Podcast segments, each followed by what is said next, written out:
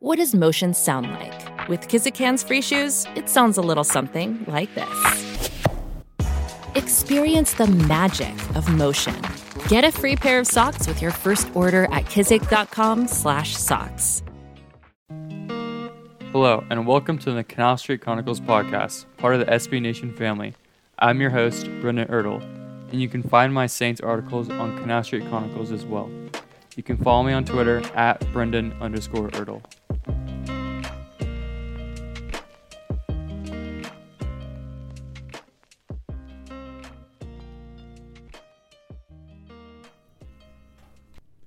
Who dat, and welcome back to the Canal Street Chronicles podcast. I'm your host today, Brendan Ertl. Today we're going to be previewing the game against the Carolina Panthers. The New Orleans Saints will travel to Carolina to face off against the Carolina Panthers in Week 17. They'll be playing in their white on white uniforms. They still haven't lost in these uniforms. Little stat, but the 12 and 3 New Orleans Saints will face off against the 5 and 10 Carolina Panthers. If you told me 5 weeks ago that the Carolina Panthers would be 5 and 10 right now, since the last time they played us, they were like a promising team. Earlier on in the season, they were really fighting us for the division. They were a couple games back, but they just kind of fallen off. I I think the Ron Rivera firing was the wrong move. I mean, I'm not in the building, but ever since Ron's been there, it looks like they've given up. But this is a bigger game for the Saints than it is Carolina. The most important part of this game is the seeding, how the, everything's going to work with the playoffs. So if the Saints want a top two seed in the playoffs, the Saints need to win, and they need a Seattle win, and they need a Green Bay loss. San Francisco is traveling to Seattle this weekend on Sunday Night Football. That's the game to watch. That's the number one game to watch. Green Bay is also traveling to Detroit to play in the Lions. So unlikely the Green Bay Packers lose that one. They're not resting their starters because they know this is a big game for the seeding. Possibly they could drop them down. So if the Packers do get upset and the Seattle Seahawks take care of business at home against the 49ers, the Saints will be atop of the NFC. They'll the first seed. But if one or the other happens, the Saints will be top two. They'll be the second seed. So if Seattle wins or Green Bay loses, they'll be the second seed. Either way, the Saints need a bye. It's it's almost necessary for them because their injuries right now are starting to sack up. They're slowly getting healthy on the offensive line, but injuries in the back end of the defense and the defensive line, they're starting to build up, and you definitely don't want to go into the playoffs banged up and lose a game that you maybe shouldn't because of health. I know why everyone's listening to this podcast right now, and it's because business is booming. Antonio Brown was in the building today. He had a workout with the team. Five other receivers were actually at the workout. Tommylee Lewis and Travin Dural were other two that were at the workout. So Saints doing their homework on some receivers. So just doing homework on some receivers. Michael Thomas has 145 receptions right now, and the next closest wide receiver has 29. And that's Ted Ginn Jr., who's their number one, number two wide receiver, and having 29 catches literally almost 120 behind the number one receiver. Just can't really happen. Alvin Kamara second with 79. Jared Cook has 41. Even our backup running back has 33 catches, more than our backup wide receiver. So that just can't happen. They're just doing their homework. But of course, anytime Antonio Brown's thrown in this conversation, it's going to be more of a bigger topic. Would Antonio Brown be perfect in the Saints offense? Yes, he'd be amazing. Antonio Brown, the Saints offense, is literally bread and butter. It's perfect. Think about Michael Thomas next to Antonio Brown. I don't. I don't know. That's a, just give us Super Bowl ring right now. There's no way you're gonna stop that. Teams are trying to double Michael Thomas, worry about Alvin Kamara, trying to get pressure on Drew Brees, make sure they get the right matchup against Jared Cook, and then they have to flip around, and then okay, now we have to worry about Antonio Brown too. That's there's just no way to stop this team, but lots of question marks behind Antonio Brown this past season has been very rough for him. Two years ago, this Antonio Brown cut up the Saints when he was on the Steelers, and there was no major red flags there. But this past season has been really rough for him. I don't want to get into all what he's done and stuff, but I mean, what's on the line for him is the commissioner exempt list, and what that is is like basically not being suspended, but it holds you out while the the league kind of looks into what he's what he did wrong and such like that. But if the Saints sign him and he goes ex- onto the exempt list, I think I think that's the Saints trying to take Antonio Brown away from another playoff caliber team. Say like the for some reason the Philadelphia Eagles go and sign Antonio Brown and he's clear to play, and then and somehow the Eagles play New Orleans and he kills them. So that it, it could be the Saints trying to take Antonio Brown away from any of the other teams to try to poach him. San Francisco's been thrown around with Antonio Brown a while back, but that could be possibly it. It could be the Saints actually interested in the player and bringing him in. But I know Sean Payton, they know something that we don't. They were either told, okay, this this problem Antonio Brown's having off the field is close to being resolved, or they don't know at all and just they're doing their homework. But I, I, I expect Sean Payton to know more before he makes any big decisions. It's hard for me to, to think about the Saints bringing Antonio Brown, all the backlash they've gotten today. Today's Friday. They've gotten so much backlash for even bringing him in for a workout, just doing homework on him. They haven't even signed that guy, and the Saints are getting just trashed on ESPN and stuff. So it's hard for this hard for me to realize why to bring him in and not sign him. But they said he looked great in his workout. Of course, he's Antonio Brown, but just too much concerns off the field. Even before he got there, he posted a picture of his his claim that the Saints were working him out, and it's just not something something you not want to have your players doing in the locker room. And he took a video of the locker room. I don't really have a problem with that. Other people have a problem with that, but this could also be the Saints bringing him in, it's it's forcing Roger Goodell and the NFL to make a decision on Antonio Brown right now.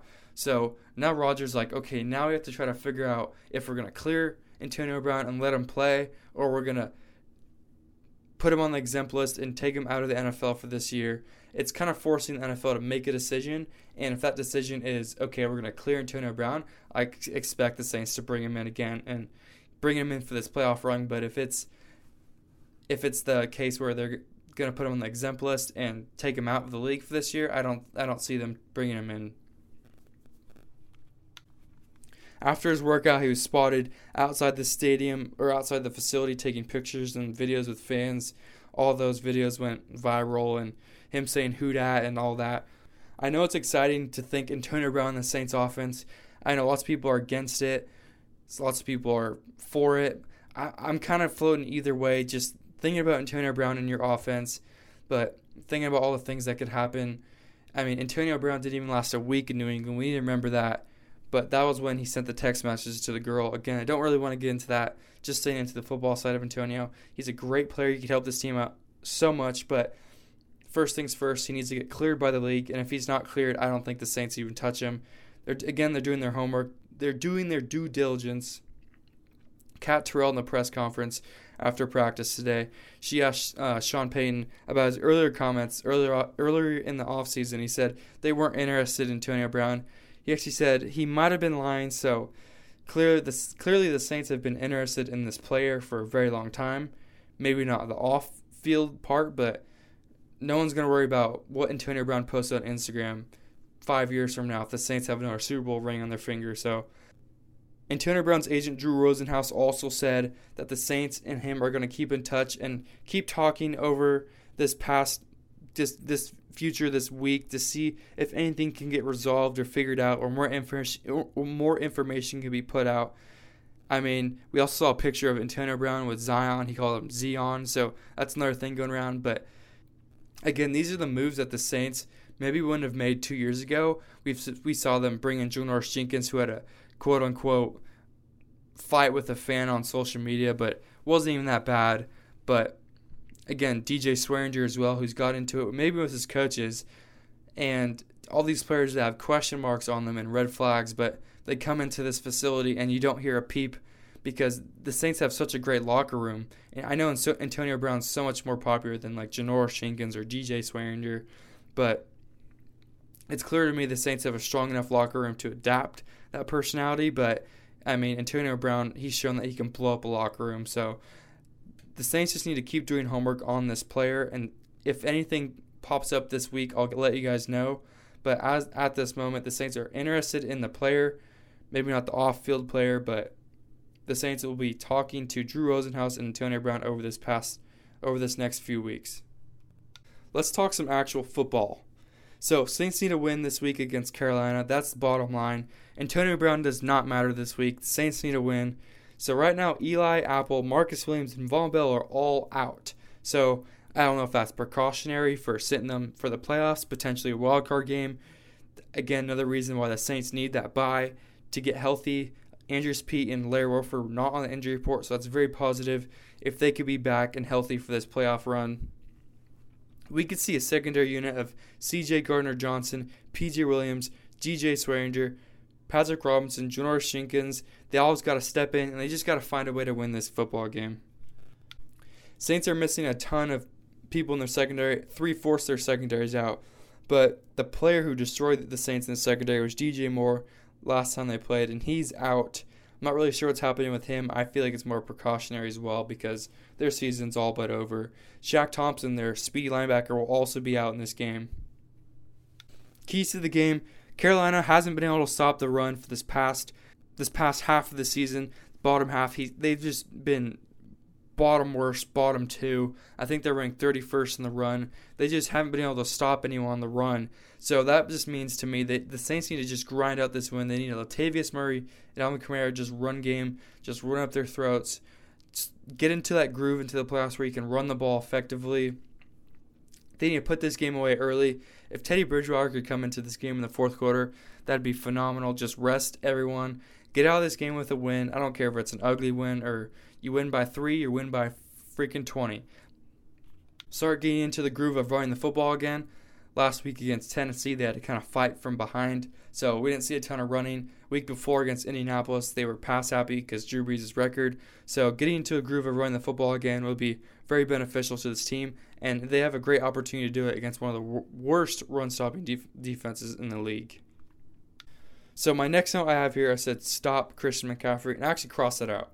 I crossed that out and wrote slow down Christian McCaffrey because you just can't stop him. It's like Michael Thomas in our offense. He's going to get his, so just try to limit his. You can't stop him, so just contain him. Do as much as you can to contain him. I want to say it over 120 yards, which isn't his best game, but all, all around, he's their best player in this football game. Will Grier will actually be in this game. They've benched Kyle Allen. Cam Newton's still injured, so their third stringer, Will Grier, the rookie from West Virginia, will step into this game. So the Saints need to take advantage. I remember last week or last year, Kyle Allen, his first start against the Saints, he actually won in the dome. So we need to break that of rookie quarterbacks beating us because this game means a ton. Last year didn't mean anything. This year means a ton, we need some help from the Seattle Seahawks and the Detroit Lions. There was a Saints fan that actually offered to buy David Blough, the quarterback of the Lions, a super nice truck. So hopefully that guy will have to end up buying David a truck because we that Detroit win, that Seattle win will be huge for us. Having that bye would be big time for the Saints. Home field advantage throughout the playoffs. It's simple for the Saints this week. Just find a way to win. Don't care. Find a way to win. Go to the playoffs. Hopefully you're booming. You have the top two seed. You go into this playoff playoffs hot, and you're able to run the football and maybe have Michael Thomas and Antonio Brown. Who knows? We'll see what happens. I, I really doubt, if in my personal opinion, I really doubt anything happens from this. I doubt that he will be signed by the Saints, but we will see. I could be wrong. I would love for him to be on the Saints with Michael Thomas. Just someone take that fun away from him, and we'll be in business. I appreciate you guys tuning in. I'll be checking in with you guys after the after the football game. Make sure everyone's tuned in to the LSU Oklahoma game. That'll be a huge game if you're an LSU Tiger fan. I'll definitely be tuning in. I'll be on a plane, so I'll be watching that on a, get on a, on a plane.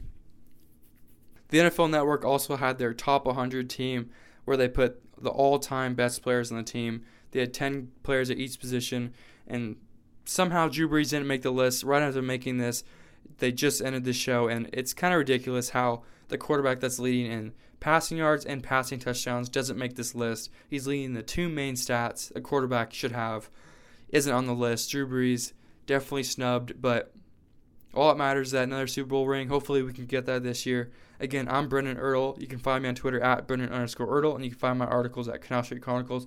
I appreciate everyone tuning in. I'll catch you guys up after the game. Who dat?